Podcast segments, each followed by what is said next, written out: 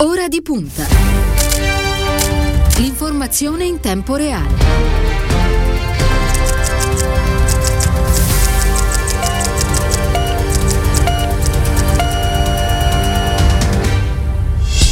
Giovedì 18 febbraio, sono trascorsi 5 minuti dopo le 8, una buona mattina e ben trovati all'ascolto da parte di Cristiano Bucchi. Un saluto ad Emilio Tempesta, quest'oggi alla parte tecnica, Stefano Minucci in redazione per quanto riguarda lo streaming. Quest'oggi un saluto a Silvio Garbini, naturalmente una buona mattina a tutti voi. Un appuntamento, anche quello odierno, con ora di punta diviso in tre parti. Una prima parte dedicata di più all'attualità, poi nella seconda e quindi a partire eh, dalle 8.30 circa, quest'oggi ci occuperemo parleremo di televisione, in particolare di serie TV, di come le diverse piattaforme stanno modificando la propria offerta, proprio tenendo conto naturalmente di questa lunga pandemia e poi invece nel nostro filo diretto, quindi a partire dalle 9, torneremo a parlare di lavoro, in particolare di eh, impresa e la domanda che ci porremo oggi è come è possibile fare impresa dopo la crisi innovando. Vi ricordo anche il numero che avete a disposizione per le vostre domande, il 342 14 14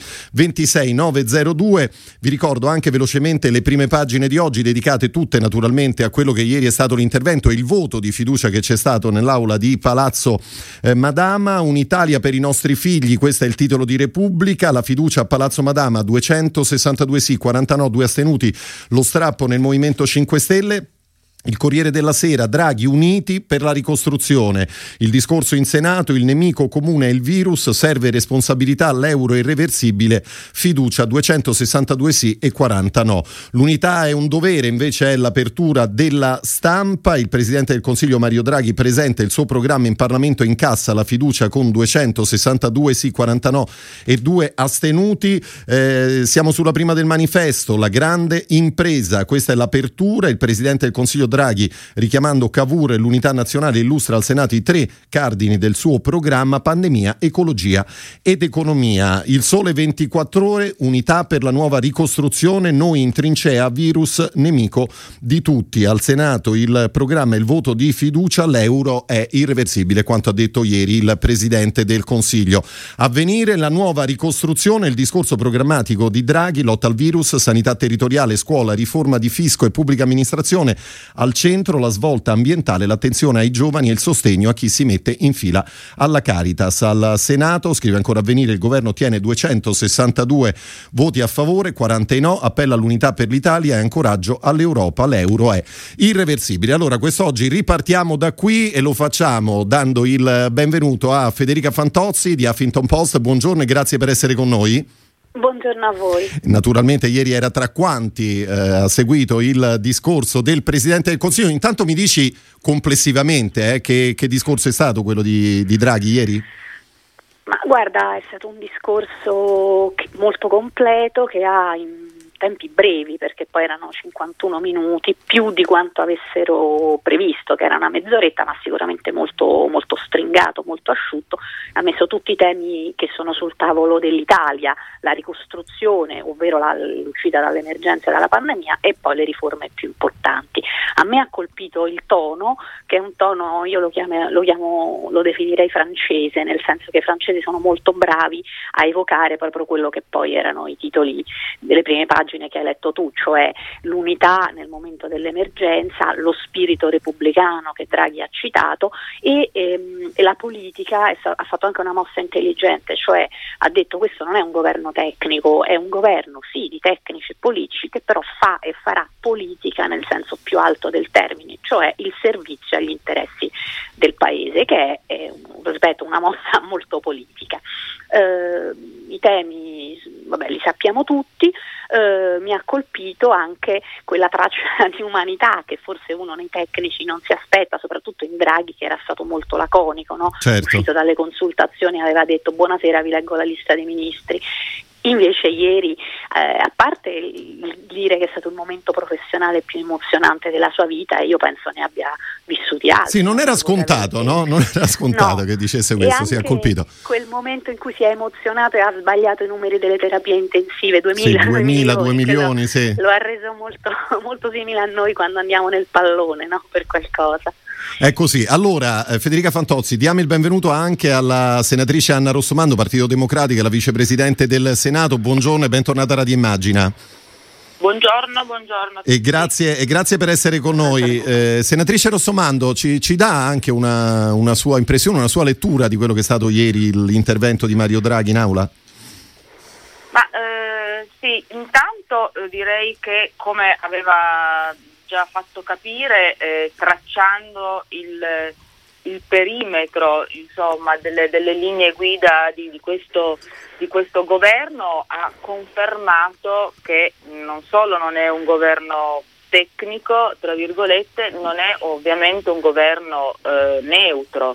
E quindi il, il perimetro europeista e atlantista indica l'Europa del Recovery Fund e eh, come tra l'altro ho avuto anche modo di, di dirvi nel, nel, mio intervento in aula, in un'epoca in cui contano molto i, i simboli e le storie, le storie personali, no? anche un po' così, in un'epoca in cui si fa fatica a trovare dei punti di riferimento, eh, la sua storia personale, in particolar modo eh, il suo ruolo nella, nella DCE, c'è una battaglia eh, per indirizzare le politiche industriali usando la mano pubblica, perché eh, scusate, la leva pubblica.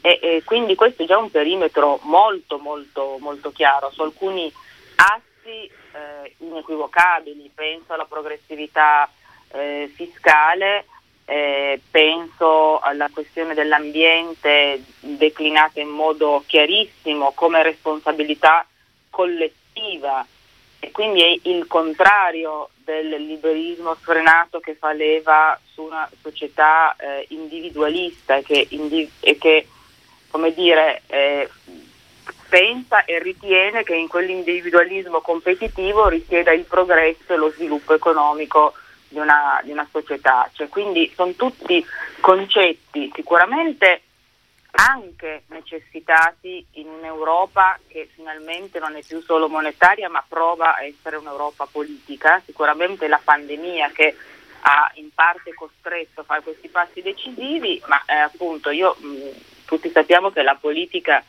eh, come dire, si basa su fatti, eh, sulla durezza dei fatti e sulla concretezza dei fatti. Quindi io mh, chiudo con una osservazione anche questo ho avuto modo di provare a esplicitarla in aula, seppur un intervento che non poteva che essere breve. Sì. Ehm, c'è anche l'adesione diciamo, la, della Lega a questo governo, no? naturalmente si parla molto del, dell'opportunismo, eccetera, ma io penso che quello che conta molto è che nella politica si riescano a spostare posizioni, a costringere nelle situazioni anche gli avversari politici a stare costringere, lo dico tra virgolette ovviamente, su alcune posizioni e questa è la politica nel senso più alto. Prevedo in, in futuro sarà interessante seguire anche il dibattito che scaturirà nella Lega, perché non penso che se la possano cavare. Assolutamente, quello sarà uno degli elementi. Fra l'altro, ieri Federica Fantozzi ha puntato proprio la sua attenzione su, sul leader della Lega, Matteo Salvini. Allora, ah. facciamo un passo indietro, torniamo alla giornata di ieri, all'intervento del presidente del Consiglio Mario Draghi.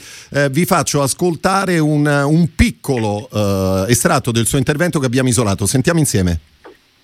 Oggi noi abbiamo, come accadde ai governi dell'immediato dopoguerra, la possibilità, o meglio la responsabilità, di avviare una nuova ricostruzione. Spesso mi sono chiesto se noi, e mi riferisco prima di tutto alla mia generazione, abbiamo fatto e stiamo facendo per loro tutto quello che i nostri nonni e padri fecero per noi, sacrificandosi oltre misura. Loro sono i nostri figli, i nostri nipoti, il nostro futuro. È una domanda che ci dobbiamo porre quando non facciamo tutto il necessario per promuovere al meglio il capitale umano, la formazione, la scuola, l'università, la cultura. Una domanda alla quale dobbiamo dare risposte concrete e urgenti quando deludiamo i nostri giovani, costringendoli a emigrare da un paese che troppo spesso non sa valutare il merito e non ha ancora realizzato un'effettiva parità di genere. Una domanda che non possiamo eludere quando aumentiamo il nostro debito pubblico senza aver speso e investito al meglio risorse che sono sempre scarse. Ogni spreco oggi è un torto che facciamo alle prossime generazioni, una sottrazione dei loro diritti. Esprimo davanti a voi, che siete i rappresentanti eletti degli italiani, l'auspicio che il desiderio e la necessità di costruire un futuro migliore orientino saggiamente le nostre decisioni. Nella speranza che i giovani italiani che prenderanno il nostro posto, anche qui in quest'Aula, ci ringrazino per il nostro lavoro e non abbiano di che rimproverarci per il nostro egoismo. Allora, così appunto Mario Draghi, Federica Fantozzi, in questo minuto c'è gran parte di quello che poi sarà il programma del, del governo, no? C'è questa, l'avvio di questa nuova ricostruzione, ha parlato dei giovani, ha parlato della parità di genere, no? di quanto sia importante intervenire prima di tutto su queste fasce.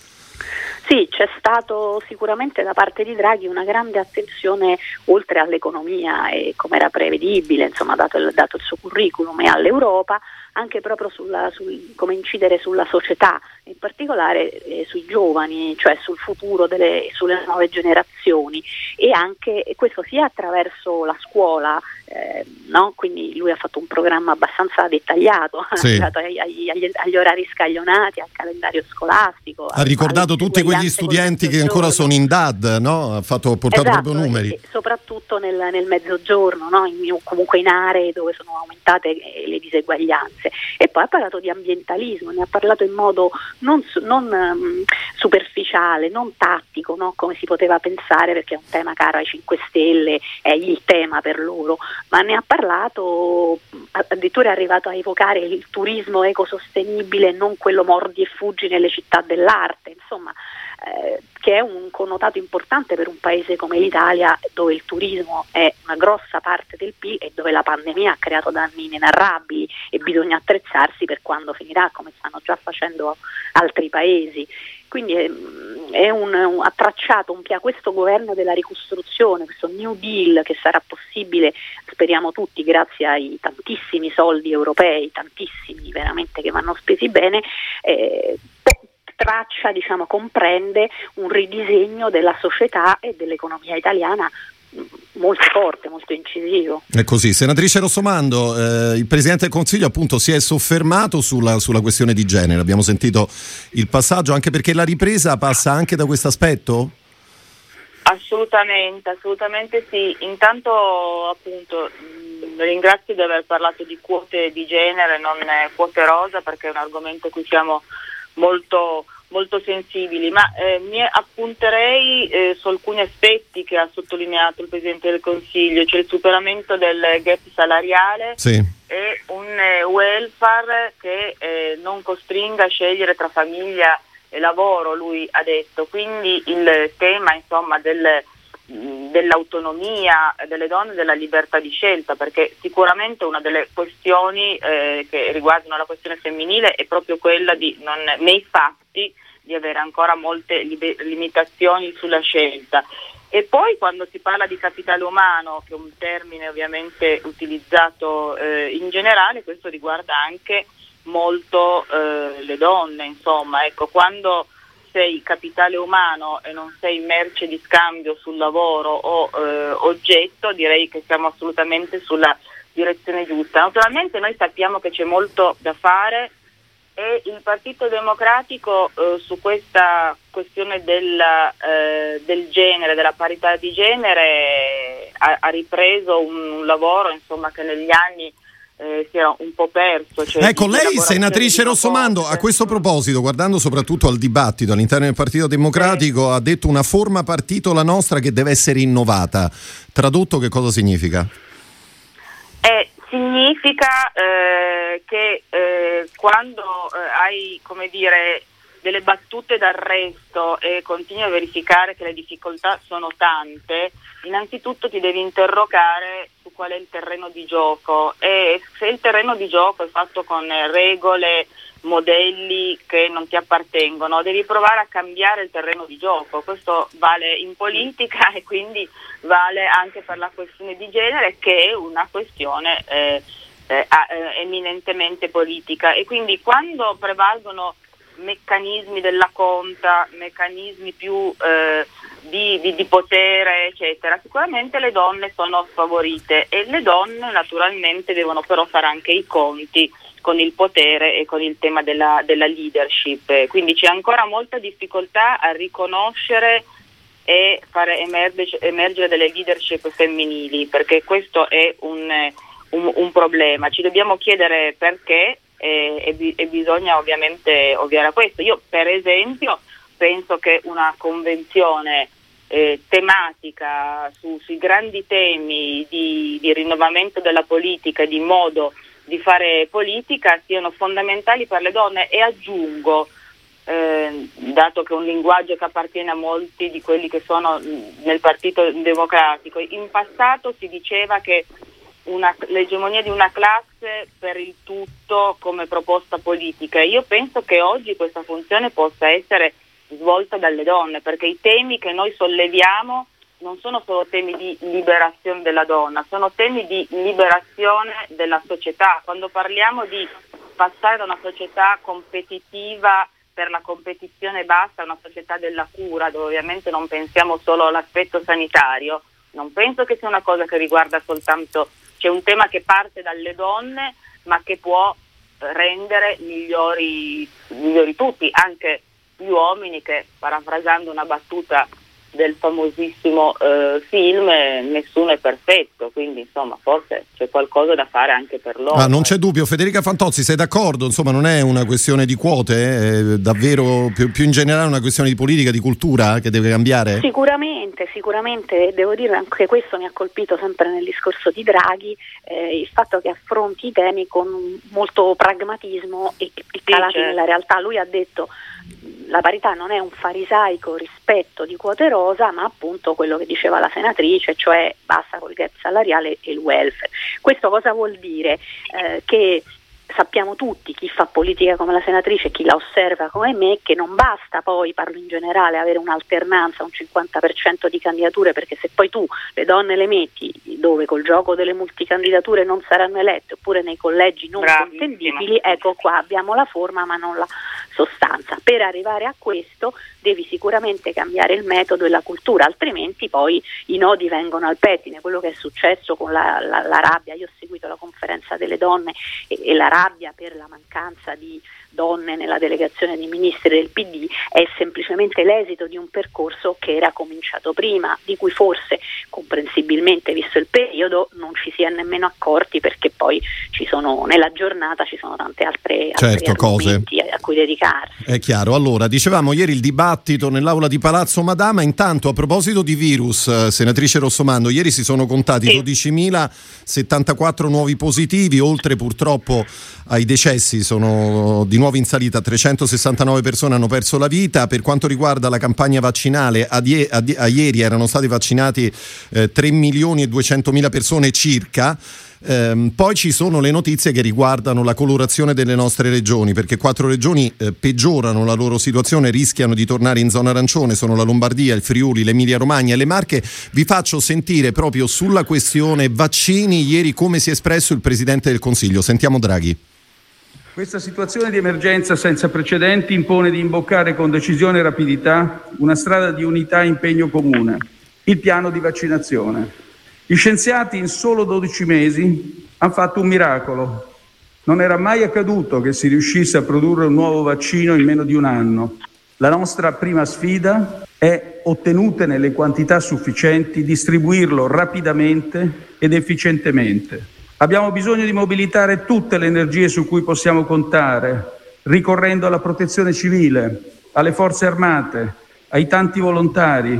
Non dobbiamo limitare le vaccinazioni all'interno di luoghi specifici che spesso non sono ancora pronti. Abbiamo il dovere di rendere possibili in tutte le strutture disponibili, pubbliche e private, facendo tesoro dell'esperienza fatta con i tamponi, che dopo un ritardo iniziale sono stati permessi anche al di fuori della ristretta cerchia di ospedali autorizzati e soprattutto imparando da paesi che si sono mossi più rapidamente di noi, disponendo subito di quantità di vaccini adeguate. La velocità è essenziale non solo per proteggere gli individui e le loro comunità sociali, ma ora anche per ridurre le possibilità che sorgano altre varianti del virus. Sì, perché sono le varianti, senatrice Rossomando, che, che preoccupano. Allora, nessun allarmismo, però insomma è stato chiaro Draghi ieri, no? sulla questione vaccini e vaccinazioni bisogna, bisogna, correre perché non ci sarà nessuna ripresa economica se prima non, non si vaccina l'intera popolazione, le intere popolazioni, perché poi è una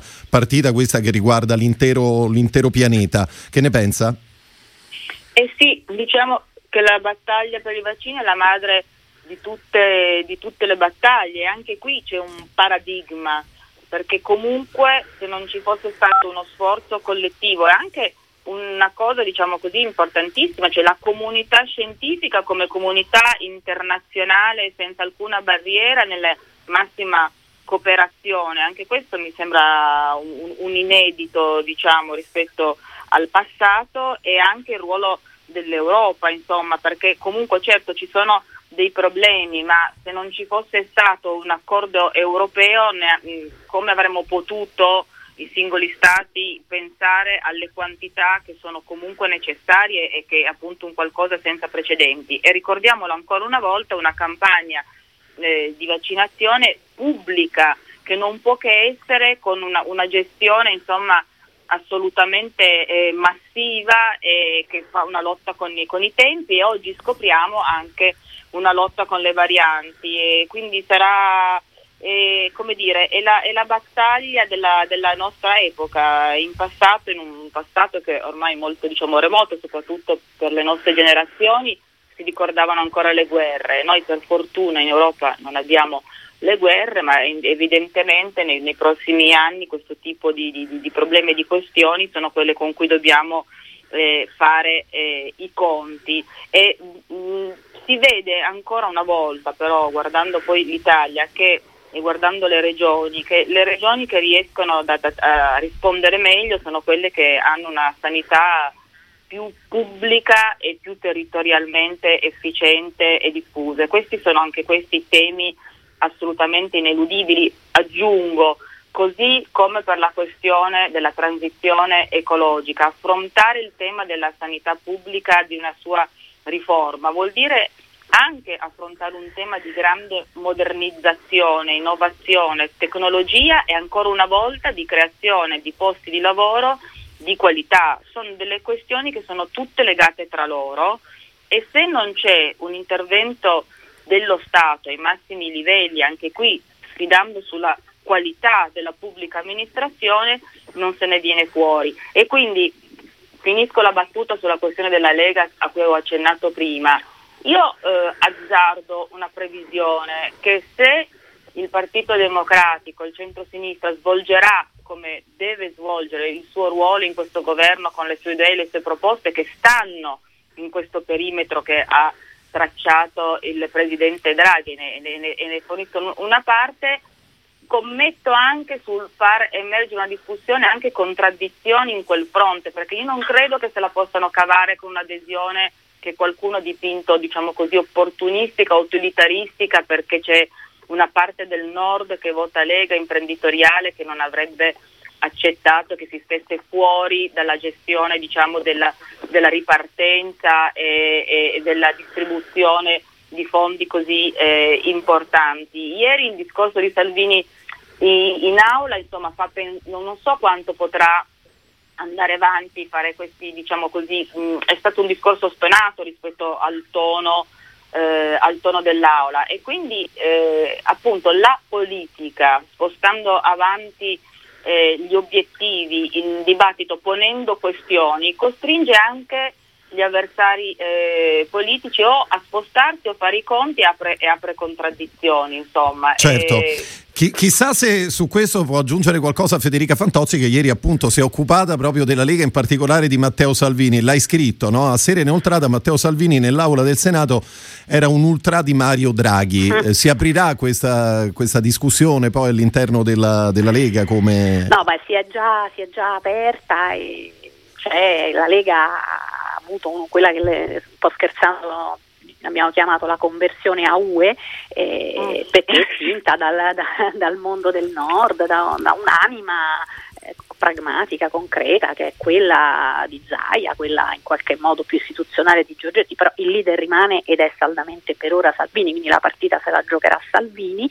Eh, è, è vero che lui una linea ondivaga, no? un po' un Salvini di propaganda e di governo, ma è altrettanto vero che la, la scelta, co- come per l'euro, le, anche Draghi, esatto. è vero che non è una scelta irreversibile, però per il momento è quella. Io credo che cambierà profondamente questa, il panorama politico, cambierà la destra, eh, dove, dove, la Lega dovrà scegliere se decidere di stare al tavolo diciamo, dell'Europa, al tavolo forse del PPE, anche se non succederà domani, è un percorso che ci metterà almeno un anno e comunque imboccare quella strada lì e staccarsi da un certo tipo di destra più nazionalista e xenofoba, ma in generale cambierà il panorama politico dappertutto, cioè la, la, l'avvio di questo percorso di intergruppo a sinistra non è un fatto irrilevante, come non lo è, anche se i numeri ovviamente sono diversi, la, quello che ha detto ieri Renzi, e cioè bene c'è uno spazio per, per, per noi, per un riformismo a Macron, per un centrismo, cioè questa fase, questo governo di, con lo spirito, governo senza aggettivi, come l'ha definito Draghi, eh, tra un anno io credo che avrà inciso profondamente sul panorama politico di tutte le forze italiane. Certo. Senta, senatrice Rossomando, un'ultima cosa. Abbiamo ricordato che ieri sono stati 262 i sì eh, al governo Draghi con 49 due stenuti. Si aspettava numeri un po' più alti? Ma no, perché comunque insomma, abbiamo assistito a una discussione sicuramente difficile. Io credo che insomma, c'è una sofferenza vera nel Movimento 5 Stelle, insomma, sicuramente ed è stato ricordato in molti interventi l'aver fatto cadere il governo Conte eh, bis con quelle, con quelle modalità eh, è stato insomma un, un, una, una, ferita forte che ha fatto appunto anche scoppiare e ha messo in crisi equilibri difficili all'interno di quel, di quel movimento. Insomma, a me quello che eh, interessa è, eh, è, è, la discussione e lo spostamento su eh, posizioni che consentano di eh, consolidare e allargare il campo del centro-sinistra e questo appunto era era anche uno dei risultati dell'esperienza del Conte bis, cioè io ricordo sempre che all'inizio di, que- di, questa legislatura noi avevamo la Lega e i 5 Stelle su posizioni che sposavano il sovranismo col populismo e che tutti parlavamo del 60% del paese che era spostato su questa, li- su questa linea. Ora, sicuramente anche il sovranismo è, è uscito sconfitto dalla pandemia, insomma, nel mondo c'è un arretramento del sovranismo di nuovo perché sono i fatti che parlano. Eh, vorrei, ogni tanto dovremmo ricordarci però del, del, fatto di aver messo in moto dei processi politici che hanno spostato eh, l'asse e che consentono a un campo delle forze democratiche e che si riconoscono nei valori della sinistra di eh, ripartire e di allargare il consenso per delle proposte delle proposte utili. Quindi anche la polemica sulla questione del, dell'intergruppi, insomma, mi, mi, pare anche qui un, un, po', un, po', sterile, anche se naturalmente occorre discutere seriamente. Stiamo, è una questione che serve per poter lavorare in Parlamento in questa comunque esperienza di governo che, che nasce in un certo modo, ma eh, il tema di come si eh, di come si riallarga il campo del centro-sinistra, quali sono eh, i valori eh, e come si riconquistano eh, masse, diciamo così, pezzi del, del, popolo ai quali tutti si appellano a, eh, a, a, un campo definito è un tema che eh, rimane. E essere passati dal, dallo sberleffo a quelli che stavano sul divano liquidando così la questione del reddito di cittadinanza, discutere di politiche attive eh, del lavoro, su, sul ricollocamento e a ridiscuterne anche col Movimento 5 Stelle, io penso che sia un, passo, eh, un passo in avanti e che ha ricollocato il Partito Democratico pur nelle grandi difficoltà di nuovo al centro della scena politica cosa che invece non era all'esordio del 2018 dove diciamo così avevamo una posizione marginale. Questo io penso, per chiudere anche sul dibattito di queste ultime ore, che abbia molto molto a che fare con il riformismo che anch'esso non è mai neutro, come non smetteremo mai di ricordare. Cioè, il riformismo può essere di destra o può essere di sinistra. Quello della Thatcher, per esempio, era di destra. Certo. E allora noi per il momento ci fermiamo qua. Io ringrazio la senatrice Anna Rossomando, Partito Democratico, lo ricordo, vicepresidente del Senato, così come la collega Federica Fantozzi dell'Huffington Post. Una buona giornata, buon lavoro e a presto. Grazie, Grazie a tutti a voi e arrivederci alla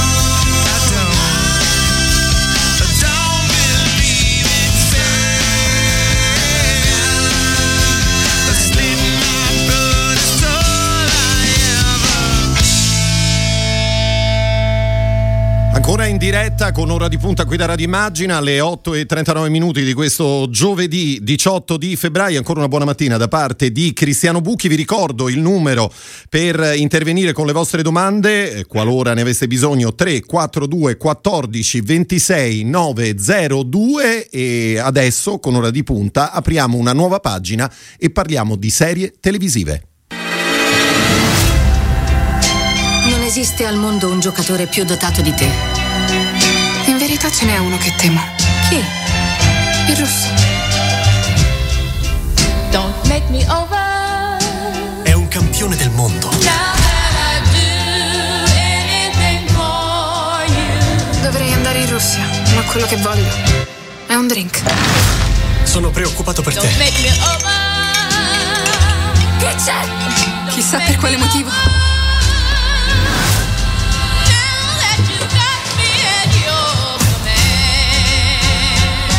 Forse è ereditario. Mia madre è impazzita. È impazzita o lo è sempre stata? Non so nemmeno se sono brava. Sei la migliore di tutti. Per il tuo talento avrai un prezzo da pagare.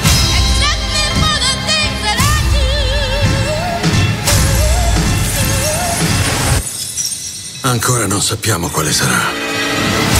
E allora, La Regina degli Scacchi, la serie che è stata uno dei campioni di incassi del 2020, creata da Scott Frank e Alan Scott, una serie che racconta la vita di una bambina prodigio degli scacchi orfana di nome Beth, seguendo in qualche modo le sue vicissitudini dall'età di 8 anni fino ai 22, eh, mentre lotta contro la dipendenza dall'alcol, dagli psicofarmaci, nel tentativo di diventare proprio una grande maestra di scacchi. Io saluto e ringrazio perché lo sento già pronto in collegamento il professor Stefano Balassone, buongiorno e bentornato Buongiorno. a Radio Immagina, anche se è uno dei protagonisti del nostro palinsesto, lo ricordo, docente di economia dei media, autore televisivo, produttore televisivo, scrittore.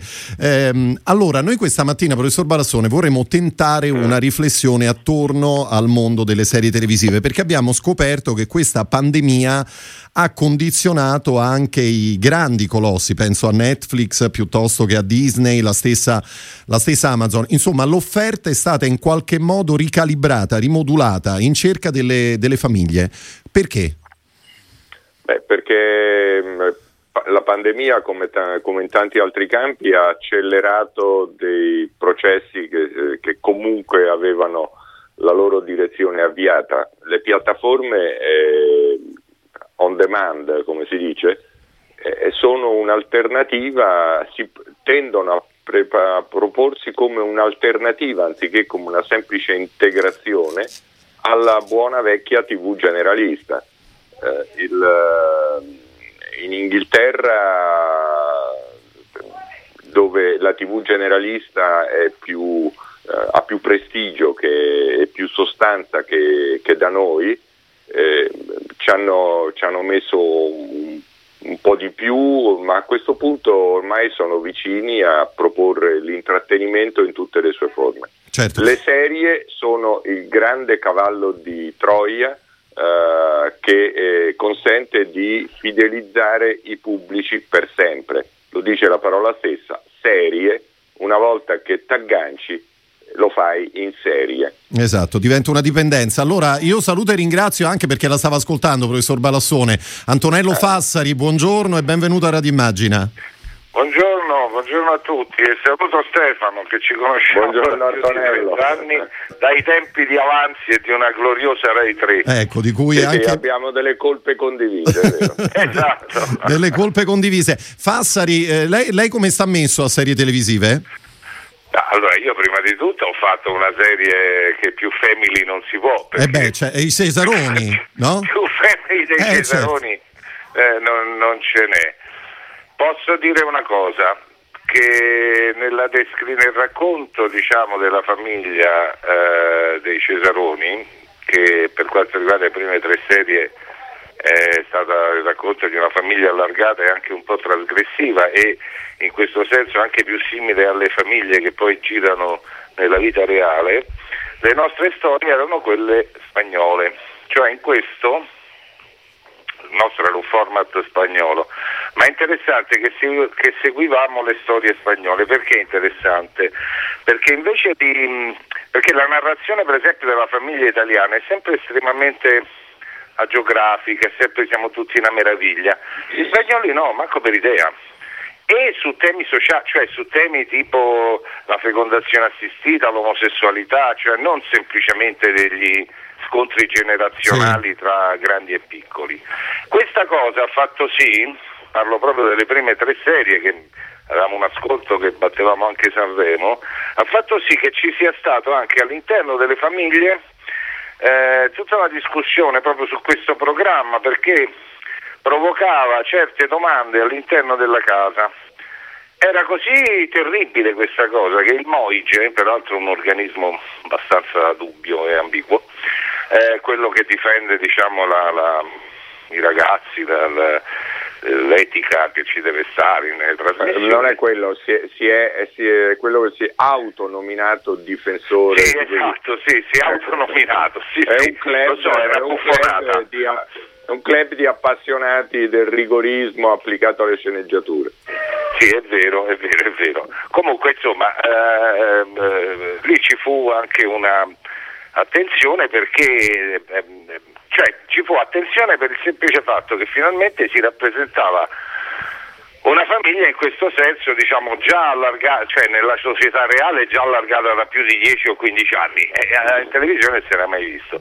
In questo poi la commedia, siccome di base deve essere realistica, eh, io comunque la preferisco alla narrazione delle serie a fotoromanzo. Ecco, Sì. tanto per introdurre un altro, un altro discorso sulle serie. Non mi piace la confezione in generale italiana delle serie perché ritengo che si sia appiattita proprio sul fotoromanzo, cioè oramai sono non so, sceneggiature assurde, attori fermi con dei fumetti sopra. E su questo sa- sarei anche cattivo su delle cose che vanno anche fortissimo e che secondo me, ehm, come dire... ehm, Cioè vuole fare i nomi, Fassari, stamattina? Per esempio, per esempio tante serie sono prese da romanzi bellissimi e, e secondo me non gli fanno un, un buon lavoro, anzi gli fanno un torto. Ehm, tendono a schiacciare il, il- il racconto del romanzo, proprio a, a schiacciarlo, insomma, a superficializzarlo. Professor Barassone, è d'accordo con quanto sta dicendo Fassari? Beh, eh, sì, abba- eh, no, non direi fino in fondo. sì. No, direi di sì. Per esempio, una, una serie fatta con grande sapienza professionale ed è anche un grande successo come Doc nelle tue mani. Sì. No, è- Che ha, fa- ha fatto ha registrato degli ascolti mh, incredibili, no? Ma sì, ma infatti è una fantastica macchina da guerra, mi è capitato anche di scriverlo con vera ammirazione, ma con la Certo. stessa ammirazione che potrei rivolgere al- alle imprese del mai scoperto stra- squartatore di Londra, Jack lo squartatore. Cioè, capito? Nel senso che ci sanno, ci sanno fare moltissimo, dimostra che le, le- le camere di scrittura dei produttori italiani sanno quello che fanno, eh, poi, po- eh, poi effettivamente eh, fa- ti inventano anche una scientificizzazione eh, molto efficace del genere fotoromanzo. Eh, Come ha detto Antonello, lì sono immagini che gli manca soltanto il fumetto, beh lì lo trovo, però gli, le- gli strumenti che rendono efficace il racconto ci sono tutti, cioè anche il fotoromanzo non è una degradazione del racconto, è una scelta, è un linguaggio. È una Credo che le sì, è una confezione, credo che le serie, io non so se abbia senso giudicare le serie, però volendole classificare, eh, direi che ehm, è un campo oh, delle serie che può essere coltivato come eh, quelle diciamo accanto eh, diverse eh, rispetto a serie che muovono a corde diverse nello spettatore. Parlo di Chernobyl, per esempio, Sì, per fare un esempio al lato opposto. Certo. no? Certo, Ecco. E allora io vorrei dare intanto qualche numero, visto che siamo partiti parlando di piattaforme. Ehm, Netflix continua ad andare molto bene, eh, ad oggi ha oltre 200 milioni di abbonati. Disney, che si era prefissata di raggiungere i 90 milioni di abbonati nel 2024, già a dicembre del 2020 ne aveva raggiunti 86. Questo anche per far capire quanto poi di fatto questa pandemia stia influendo proprio sui, eh, sui consumi, naturalmente. Ehm, Fassari, Balassone, le serie TV, diciamo che un, un elemento c'è, cioè sembrano il terreno proprio più fertile per raccontare i cambiamenti sociali, no? Nessuno come le serie TV in questo momento riesce, riesce in, questo, in questo. Non so se siete d'accordo, Balassone. Beh, il- la narrazione eh, della cosiddetta fiction, e del resto Antonello lo accennava eh, lo- lo- in quel che diceva, è, è assai più poliedrica e capace di rappresentare la complessità sociale rispetto per esempio all'informazione. Perché l'informazione è- è- rimane eh, prigioniera necessariamente del dato che racconta, è prigioniera della notizia, mentre il racconto organizza eh, i- i dati, i fatti, lungo percorsi di senso, eh, mette in relazione cose che per esempio l'attività informativa non ha modo e tempo di correlare, un altro mestiere. Quindi è vero, la, eh, la via di evoluzione del senso comune eh, verso i cambiamenti della società eh, si accompagna con la narrazione, tanto più la narrazione serale, ma resto, seriale, ma del resto anche il cinema da sempre, eh, che, serie- che era seriale in modo diverso, eh, ha sempre svolto questa, questa funzione, come il romanzo, eccetera. Ecco. Quindi oggi lo fa la fiction e lo fa la fiction seriale. Avevo questa idea di una vita perfetta, ricevuta da te e mamma. L'unica cosa che volevo. È sorprendente quanto siamo tutti deboli quando siamo convinti di non esserlo. Questo è quello che so. Sono in una stanza con due detective che trattano me come una sospettata. Tu hai sempre visto le cose con una tale chiarezza. Come puoi non vedere questo ora? Avresti mai pensato che lui fosse capace di commettere un disastro simile? Stai alla larga da moglie. Sua figlia nasconde qualcosa. Molte persone in uso e ad alto funzionamento sono capaci di perdere la testa. Pensi di riuscire a gestire tutto. È più grande di te. Dillo, quanto pensi che io sia debole? Allora, The Undoing con due straordinari attori che sono Nicole Kidman e Hugh Grant, eh, è una serie che racconta la storia appunto di Grace e Jonathan, perché così si chiamano appunto nella serie TV, sono due professionisti affermati di New York, lei è una psicoterapeuta, lui è un oncologo pediatrico, sono sposati felicemente, hanno un figlio che frequenta una prestigiosa scuola privata tutto questo castello crolla quando poi il marito viene accusato di un, di un delitto. Ma non c'è Fassari il rischio con queste serie TV del, appunto, come dicevamo all'inizio, della grande abbuffata? Non lo so, io eh, mi vorrei riallacciare all'organizzazione del racconto relativamente alla Sì. fiction che diceva Balassone. Ehm, mi sono trovato, cioè voglio dire che tutto questo appartiene a un genere letterario eh, già dei- del metà dell'Ottocento, diciamo, eh, che è stato organizzato poi su dei prototipi goldoniani. Lo so che adesso sembra un discorso assurdo, però tutta questa roba diciamo, eh, ha una storia molto molto lontana. Ehm, eh, le, le- eh, le lotte per l'eredità, i figli non riconosciuti, eh, gli, gli assassini con, con il veleno, quelle tut- tutta ro- i figli, insomma tutte queste dinamiche anche familiari vengono ma da molto da molto lontano. Quindi alla fine della giostra non sono altro le fiction, secondo me, che una eh, diciamo, elaborazione moderna della, ehm, eh, di, di questa letteratura eh, popolare, anche a volte spesso eh, diciamo, si diceva una volta un po', un po' di serie B, un po' alla Carolina Invernizio. Ehm, eh, eh, c'è una fantasia eh, enorme nelle- nella scrittura delle fiction, cosa che, che, mh, adesso stento un po' a trovare nel cinema. Sì. Ehm, sì, in questo senso eh, le, possibilità narrative delle fiction sono infinite. Ecco, adesso tu hai detto per esempio l'oncologo, cioè questo Undoing, se tu vedi già i personaggi eh, si sono scatenati. Eh sì, hanno dato il meglio di loro.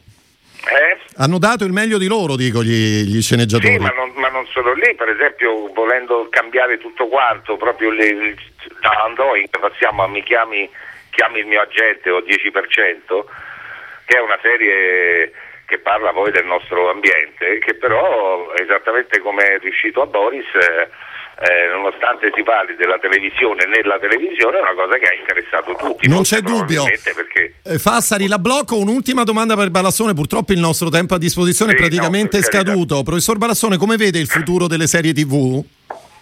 Beh, lo vedo trionfale. Nel senso, eh, c'è poco da discutere, eh, sono il- hanno, prendono il posto del cinema e del romanzo, che altro, che altro chiedere? Sì, What else? sì, è come vero. direbbe, Come direbbe, come qualcuno in una pubblicità caffè, famosa, appunto. esatto, non, non Esatto. citiamo la marca per non fare pubblicità occulta, va bene. E allora staremo a vedere, letteralmente staremo a vedere. Io ringrazio per il momento il professor Balassone, così come Antonello Fassari, per essere stati con noi. Una buona giornata, buone serie TV e a presto. Grazie, auguri alla vostra radio. Saluti Antonello. Salve. Ciao Stefano, ciao.